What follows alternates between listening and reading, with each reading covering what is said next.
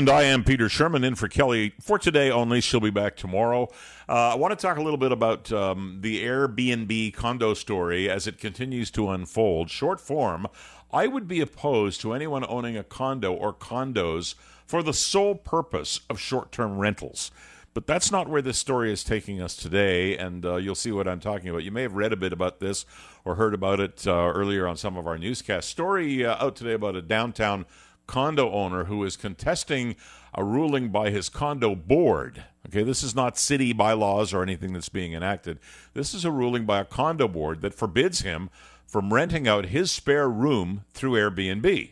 Now, I've owned condos, and I'm aware that um, in a condo building, I have no expectation of isolation, and therefore I cannot do whatever I want. The nice thing is that neither can my neighbors. That's one of the reasons that you have condo boards and that big thick book. All of you who have ever lived in a condo, owned a condo, know that great big thick book that contains uh, all of the certificates you need as well as your bylaws. Now, this man, his name is Nick Cristofaro, and he's going to join us in a moment, says he wasn't doing anything unreasonable. He lives in his condo, he lives in it. Uh, he hosts people that he's screened, his words. He hasn't burdened anyone, in his own opinion, and that it should be his fundamental right. He compares the renters to relatives, friends, maybe boyfriends, girlfriends, uh, who might spend the night. So Nick Cristofaro uh, joins us now, uh, right here on Global News Radio. Hi, Nick. Good afternoon. Thank you for inviting me to your show. Well, it's great to have you on. Tell me why you think that this is equivalent to having my cousin stay over. Because it's your guest, people staying in your home. Uh, you're inviting these people to stay with you. The fact that they may be paying you money uh, to help with your costs is not uh, the overbearing uh, issue here. The issue is that it is your home and your prerogative to invite guests in your home at your discretion. But when You're you made a decision, when you made a decision to buy a condo, yes, you bought a home, but it's not freehold in the same sense as my standalone four walls. There, I can do pretty well anything I want. But your four walls are adjoined on at least two sides by other people, and they may not want you to do that. That's the that's the whole notion of a condo. No, I believe that you have a right to do what you do within your four walls the common element uh, in a in a condominium has to do with hallways, um, common elements, elevators, things of that nature. What goes inside your home is your business. And the other thing I wanted to clarify, I didn't break any rules because our rules pertain to uh, restrictions on short-term rentals of a unit. That's the language that was in our uh, in our rules. So, what did and, your condo board actually say to you in saying that they didn't want you to do what you're doing? They believed that, that the uh, the restriction on short-term rentals applies to uh, roommates as well, or people that are staying inside your suite. But you are are you not renting to the to the person you're talking about? And and isn't this person a yeah. Go ahead. Go ahead. Yeah. No, the restriction has to do with uh, short-term rentals of a unit, meaning the entire apartment. So in that case, if you wanted to do uh, run an Airbnb or whatever, or whatever way, uh, whatever shape or form of short-term rental for an entire unit, then you would be in violation of the rules. Have you got a, had any contact with your neighbors on this?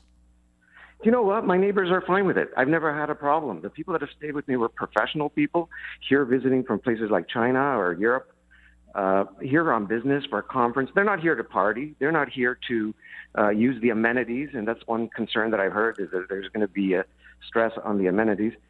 This is listen. We all, at some point in our lives, may face some difficulty, and if you don't have the right to generate some income from your home, that's a major loss, and that's not so- something that any condo owner should give up. I understand are- what you're saying, and uh, you know what? I hear it from your point of view, but I have to tell you, I have owned two condos in my yeah. life, and and uh, what goes on uh, around me, for the most part, I'm oblivious to. I don't know, much less uh, do I love every single one of my neighbors. But if some activity was going on that I felt uh, threatened the value of my condo or threatened the lifestyle that I enjoyed in living in that condo or threatened perhaps the security of my condo or I had the perception that it did, I wouldn't want it. And and I'm not trying to beat you up. I'm glad you came on yeah. the show, but I I would be one of your neighbors who'd say, "No, no, no, no, no. That's yeah. that's not why I bought here." But you just said it. It's the perception. It's not reality. There is no difference from any of these people coming into your home from any other regular guests that come into a home who are not scrutinized, who don't pay by a credit card, who don't uh, register with a driver's license or a passport. When you live in a condo, you're living with maybe 400 other unit owners, each of them having 10 random visitors per year. That's 4,000 people coming into the building during the course of a year. That's a lot more risk and real threat than any perceived threat. Listen, at the end of the day, when you're living in your home, you can use your discretion as to who you're going to invite in your home. I'm not going to invite somebody in my home who's going to cause a problem. And the other thing they're saying is that how, how do you? But let me stop you. I've got to stop you there. How do you yeah. know that these are not your friends? They're not your cousin. They're not a girlfriend. These are strangers, and they represent. Uh, I've mentioned costs like security, and and you don't really know them. You say you screened them. How much could you have screened them? Enough to feel comfortable to bring them into my home, and and I'm telling you that I've never had one problem. Uh, in the course of a year and a half, and then in a previous condo as well, where I did this, I may have met maybe about a total of about 70 or 80 people total. I never had one problem with anybody. Wonderful people that you would enjoy meeting and getting to know. And problems in a building uh, can can arise from random visitors that come into a building, or or bad tenants, or even bad owners. What the building is trying to say that a roommate, because I asked them, how does this apply to a roommate? And they're saying that a roommate uh, must sign a, a, le- a six month lease as well. Well, that's a terrible idea. Can you imagine having a visitor or somebody, a relative, staying with you for a couple of months? Now you won't be able to do that, even if it's a relative. But moreover, if if something goes wrong and they've signed a lease, now you're stuck with them in your home. Okay, so what are you going to do about it? I understand you've engaged a lawyer and and you're going to sue, or you are suing. Well, no, I'm not suing. I actually requested mediation, which we have a right to do under the Condominium Act as owners. And a lot of people don't know this. They think that the condo board always has the final word. They do have an unfair advantage. They do have excessive powers. But what I did was ask for mediation, and they rejected that. Instead, they sent me a letter demanding that I stop, even after I had spoken with them and I was very, you know, we had very cordial meetings and discussions about it, but they were adamant that I had to stop. And, and they sent me a letter from their lawyer and billed me for their lawyer and continued billing me for their lawyer $7,000 even after I offered to stop. So at that point, the only way that a condo owner can uh, get a, get away with not paying the condo the uh, lower legal costs of their corporation is to go to arbitration. So you're I going forced into this. Yeah. When when I figured I'm not going to pay seven thousand dollars when I've done nothing wrong, I didn't break the rule because the rule said you are not allowed to lease your unit for less than six months. The unit is the entire. Well, some I understand that. Living in it. I understand that. I, I think I think. Well, I don't. You know what? I'm not the law, but I believe that in listening to you tell the story, and in listening or reading the side of the story that comes from the board, that we're into a question of parsing words. Don't you agree? Correct. And uh, language is very important. In our rules, it also said that tenants cannot lease a sublet their unit in whole or in part. So tenants do have the restriction. Tenants cannot do this. But this is a fundamental right of an owner. We are the ones that decide who's. We don't need a lease because we're living in our place.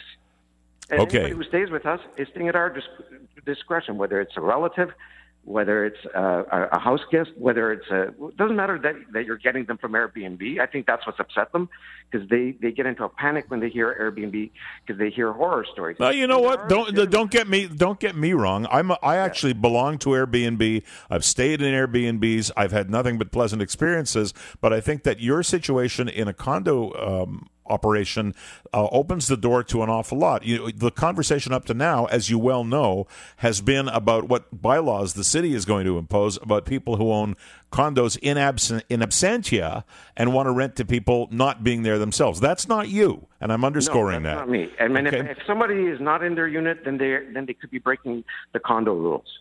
I understand that, I, that. I, and I acknowledge that, and I and I have legitimate and I have concerns on that as well, because they're not there to supervise problems can happen. Like you said, people can bring in other people partying. I, I have had my guests come in one at a time. I'm not, I'm not uh, bringing in people that are coming in as a group.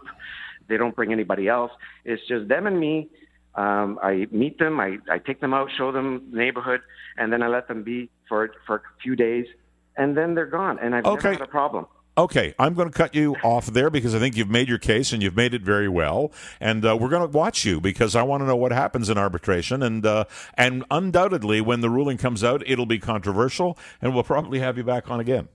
I appreciate it. Thank you very much. Okay, Nick Cristofaro, thank you very much. So, Nick Cristofaro is the guy who's uh, essentially fighting his little form of City Hall in the person of or persons of the board of his condo. So, I have a question for you, and this I want to take calls on. So, the lines are open at 870 6400 and star 640. And my question to you is Does this guy, Nick Cristofaro, have the right to rent out his property the way he's doing it? Or does he have to knuckle under and listen to what the board of his condo has to say? Does he have the right to rent out a room in his property? He's there. Where do his rights end and where do his neighbors' rights begin? Because I said it to him, so I, I'm not telling him one thing and, and then hanging up on him and saying something else on the air. I'm saying to him and I'm saying to you, if I was your neighbor in that condo, I'd not be such a happy guy. So I want to hear from you on, on whether or not you agree with me or whether you support what Nick Cristofaro is trying to do. 416 870 6400, star 640. You're listening to Global News Radio, 640 in Toronto.